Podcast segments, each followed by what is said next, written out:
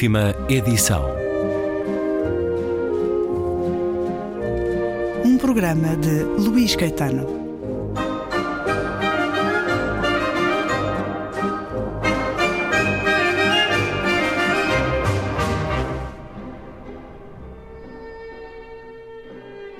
Regresso à conversa com Carlos Vasconcelos, editor da Relógio d'Água, editora portuguesa do pensador, do filósofo sul-coreano e germânico Byung-Chul Han. Conversámos ontem sobre o mais recente livro no nosso país, A Sociedade Paliativa, a Dor nos Nossos Dias, mas no último ano a Relógio d'Água publicou três livros de Byung-Chul Han, traduzidos mal acabaram de ser escritos.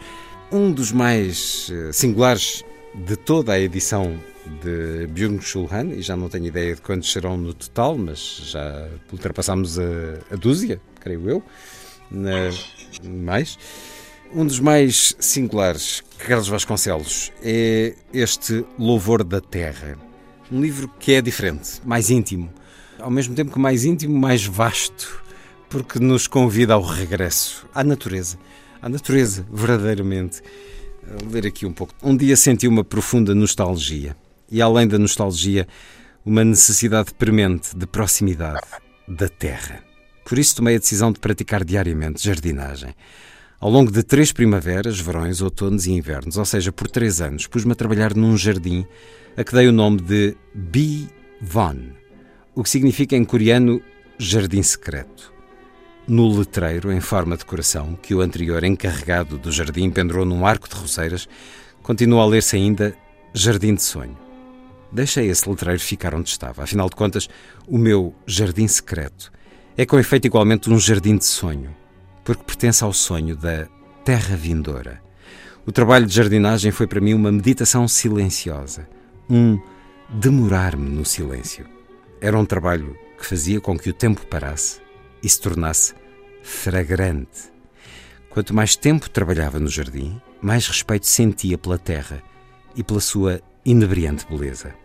Tenho desde então a convicção profunda de que a terra é uma criação divina. O jardim transmitiu-me essa convicção. E mais ainda, fez-me compreender uma coisa que para mim se transformou numa certeza e assumiu um caráter de evidência. Evidência significa originalmente ver. Vi. E depois começa por nos dizer como o Winterreise, a Viagem de Inverno de Schubert, é uma das suas obras de eleição e canta muitas vezes a canção Sonho da Primavera, esse poema Frühlingstraum. Ele não diz, mas é de Wilhelm Müller, a Viagem de Inverno, que começa por dizer nesse poema Sonhava com flores cheias de cor, como as que costumavam abrir em maio. Sonhava com verdes prados e com o alegre cantar dos pássaros.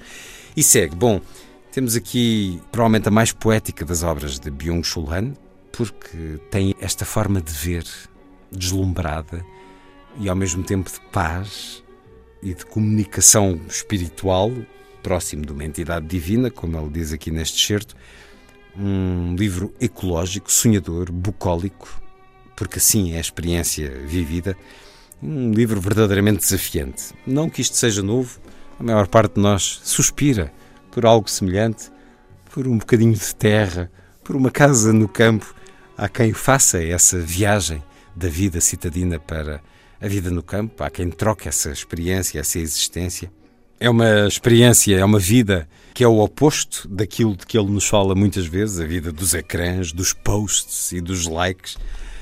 Louvor da Terra. Surpreendeu, apesar de ser o editor português de Byung-Chul Han, surpreendeu este livro, Carlos Vasconcelos? Uh, Surpreendeu-me bastante.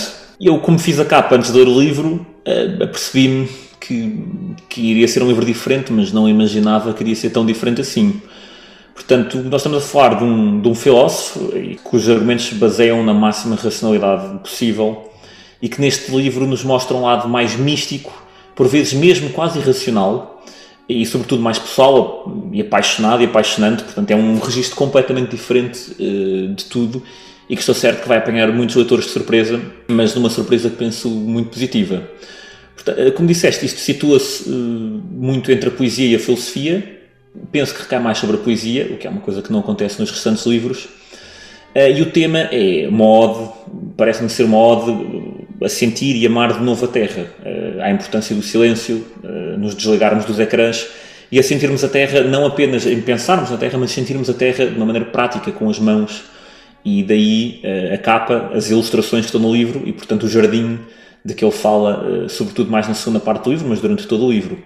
Ele entende a Terra como um ser vivo. A ideia dele é que nós nos desligamos e, portanto, deveríamos voltar a fazer uma comunhão com a Terra para entendermos onde é que estamos e essa tentativa de comunhão eh, vai resolver muitas coisas, inclusive depressões. Existem muitos autores que, curiosamente ou não, eh, acabam, sobretudo na fase final da vida, por escrever sobre o jardim, por escrever sobre a terra.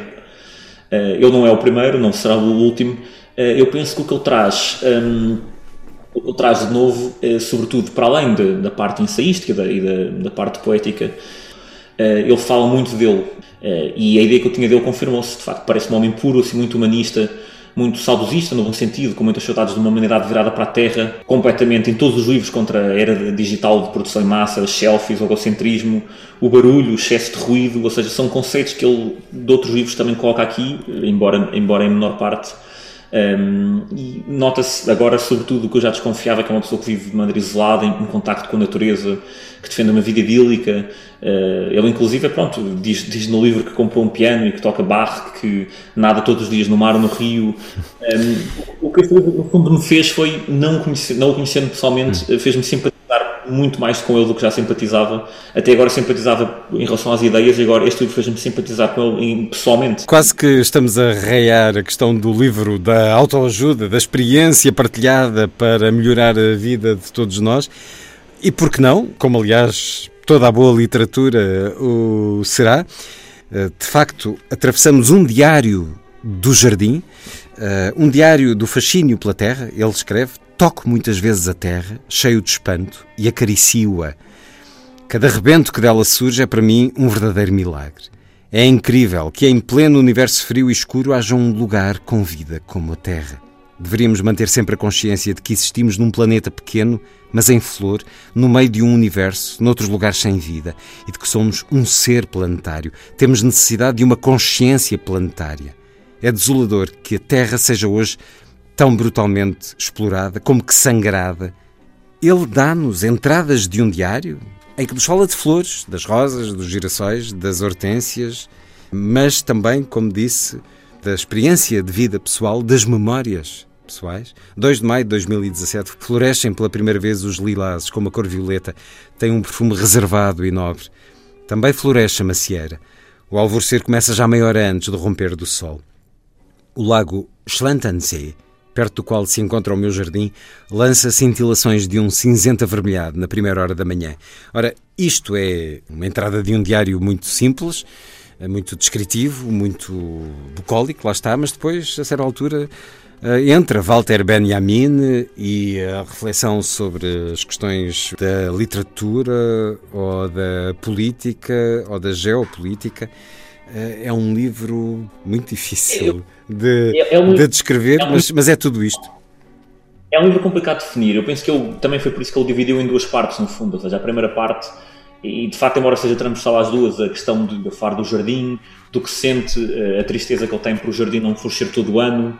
Inclusive, o diário começa no, no inverno e penso que termina também no inverno, que é a altura mais penosa para um, para um, para um jardineiro, não é? Um, e pronto, ele fala daquilo com uma paixão que parece quase um amigo ou um amante mesmo. Uma amante, a questão da luz, a cor, o sol, a terra, a água, como a água se armazena nas folhas, ou seja, há um detalhe, uma poesia. Ele descreve, inclusive, há pouco me recordo do, da morte de uma das plantas, que ele parece estar a descrever a morte hum. do familiar próximo. De, deixa, Deixe-me ler essa parte. Está tudo muito molhado e faz frio. As rosas baixam as suas cabeças, florescem com as suas últimas forças. As folhas das hostas vão se desfazendo por completo. Os seus bordos amarelos tornam-se quase transparentes. A parte verde da folha amarelece quase inteiramente. No meio de todas as folhas caídas do outono florescem açafrões e narcisos outonais. Morte e nascimento, chegada e partida, misturam-se numa profunda melancolia. Plantei em setembro os narcisos de outono. São belíssimos os seus rebentos brancos e violáceos que brotam do solo nos finais do outono. Certas plantas rasteiras, que expressão pouco terna, florescem também até já entrado o inverno. Gosto sobretudo da lobelia azul, que em alemão se chama também Mannertreu, fiel aos homens. A sua flor é de um azul brilhante e tem forma de orquídea. E continuando, continuando, cada uma destas entradas é uma surpresa e há estas ilustrações, de facto, portanto, isto é, é um livro botânico também, porque há páginas, dezenas de páginas inteiras, com o desenho das flores, com os seus nomes latinos das, das plantas também. É um livro francamente surpreendente.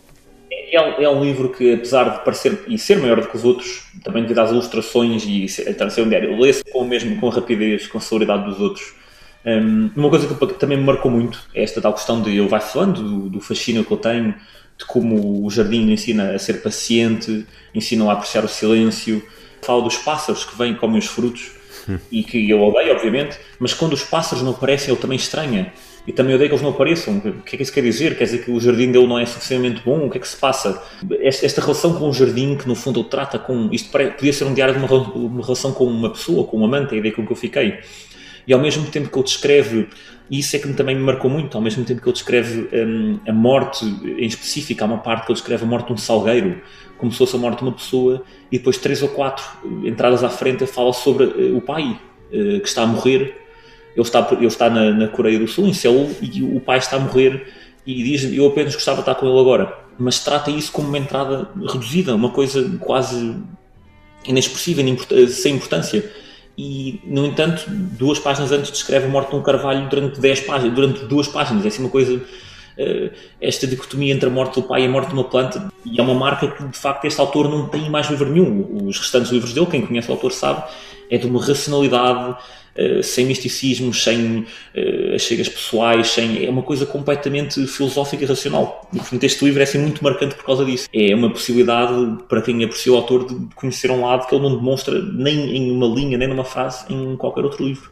Carlos Vasconcelos, pedi-lhe só para falarmos muito brevemente agora de um, o terceiro livro publicado em 2020 de Byung-Chul Han, do desaparecimento dos rituais, um livro que tem por subtítulo Uma topologia do presente, a tradução de Carlos Leite. Aqui voltamos ao Byung-Chul Han puro e duro, o da profunda análise racional, intelectual, uma radiografia à sociedade contemporânea. Aqui a destacar a perda de algo que nos sustentava enquanto sociedade ao longo de séculos. Neste livro em específico, o que ele defende é hum, o papel, a importância do, do, dos rituais eh, em transmitir valores, eh, em juntar comunidades através do símbolo, do silêncio, e ele destaca que hoje há uma falta de simbologia. Ele diz que há informação a mais, mas que há simbologia a menos. Ou seja, ele inclusive fala da linguagem, da maneira como na poesia é a linguagem trabalhada. O, o, que interessa na poesia não é o significado, mas o significante. O que uma palavra pode significar hum. não o que significa. Há um gesto, ele refere, por exemplo, a cerimónia de chá japonesa como algo tão cheio, tão intenso.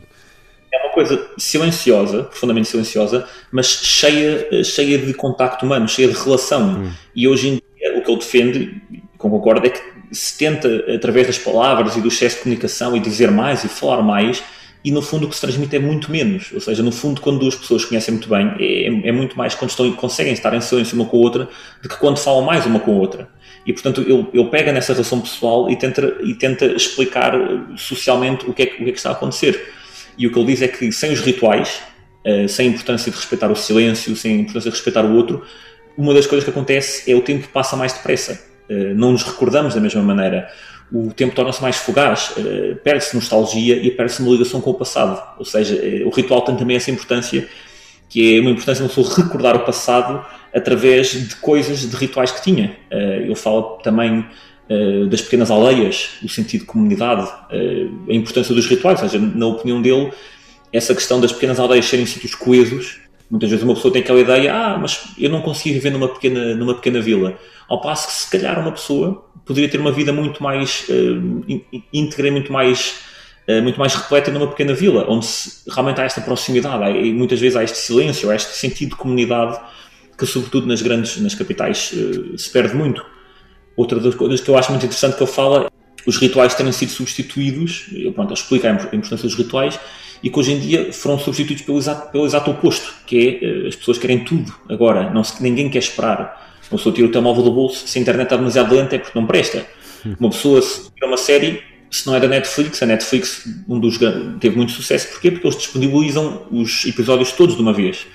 E é por isso que a Netflix, uma das razões, entre outras, do sucesso da Netflix é esse. É não, não, não, é preciso esperar pela semana seguinte. Aquele ritual que antes havia que era, olha, é segunda-feira, é hoje que estreia, vamos uhum. sentar-nos hoje no vai ver, até esses rituais, que já são rituais um pouco deturpados, se estão a perder. Hoje em dia as pessoas sentam-se, consomem aquilo num dia inteiro e pronto, e a série está à vista. Portanto, mesmo as séries de televisão que ainda representam dos poucos rituais, muitas vezes, das famílias eh, contemporâneas, nas cidades, é, até isso se está a perder. Eu penso que é, E as pessoas, não sem este, esta contextualização histórica, ele também, pronto, temos, temos de ver que ele é, ele é da Coreia do Sul, portanto, ele tem muito essa ideia do. e fala também muito disso da ideia do, do, oriental, do que é, que é um ritual. Eh, a sociedade oriental é muito mais ritualizada do que a ocidental, obviamente. Ele também ele, é muito interessante ouvir o, o que ele diz, porque ele realmente compara as duas. Ele mora, mas depois mora em Berlim, mas nascendo no sul da Coreia, ele compara muito a, a sociedade oriental e ocidental. E, e, portanto, nós notamos muito essa diferença. Um, ehm, outra das coisas que ele, que ele fala que eu acho muito interessantes é, é o facto de tudo o que é novo e excitante murcha muito rapidamente e o ritual descobre o novo na repetição. É uma das coisas que eu falo que eu acho muito interessantes. O ritual tem esse componente. Não é preciso ser diferente, porque descobre-se uma coisa diferente repetindo a mesma coisa. Um, outra coisa que eu também falo é que no papel do ritual em apagar o narcisismo, que é uma coisa crescente, as pessoas são cada vez mais narcisistas, porque o ritual eh, faz-nos ser o transcendente, que é algo duradouro. Ele também diz que reduz a depressão é, me parece muito interessante esse conceito de reduzir a depressão através do, dos rituais, ou seja, tentando uh, fazer com que os rituais façam outra vez parte da vida das pessoas. O que acontece é que a vida se torna tudo um bloco indistinguível uh, sem, sem o papel dos rituais. E é um pouco esta ideia central que eu defendo neste livro. Na busca de novos estímulos, excitações e experiências, hoje perdemos a capacidade de repetição. É intrínseco aos dispositivos neoliberais, tais como a autenticidade, a inovação ou a criatividade, coagirem-nos permanentemente ao novo. Mas no final de contas, a única coisa que geram são variações do mesmo. O antigo, o passado, o que permite uma repetição satisfatória é eliminado, porque se opõe à lógica de aumento da produção. No entanto, as repetições dão estabilidade à vida. A sua característica essencial é a sua capacidade para nos instalarmos num lugar. O novo banaliza-se rapidamente em rotina. É uma mercadoria que se consome e que volta a desencadear a necessidade do novo. A compulsão a rejeitar a rotina gera mais rotina. O novo contém em si uma estrutura temporal que o reduz rapidamente a uma rotina. Não permite nenhuma repetição que nos satisfaça. A coação para produzir como coação ao novo não faz mais do que aprofundar o pântano da rotina. Para fugir da rotina, do vazio, consumimos ainda mais novidades, novos estímulos e vivências. É justamente a sensação de vazio o que move a comunicação e o consumo. A vida intensa, como lema do regime neoliberal, nada mais é do que consumo intenso perante a ilusão de uma vida intensa.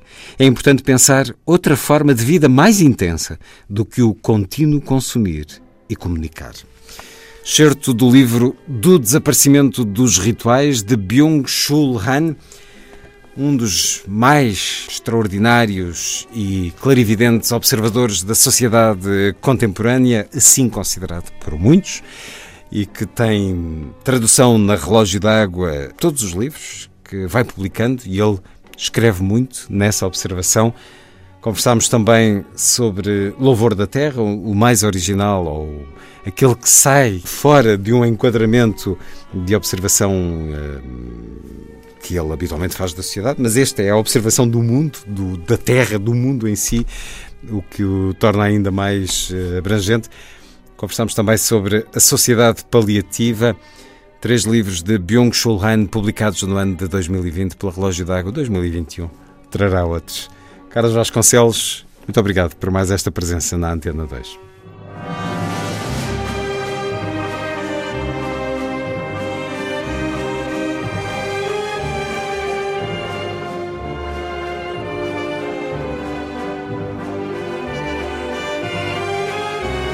Última edição.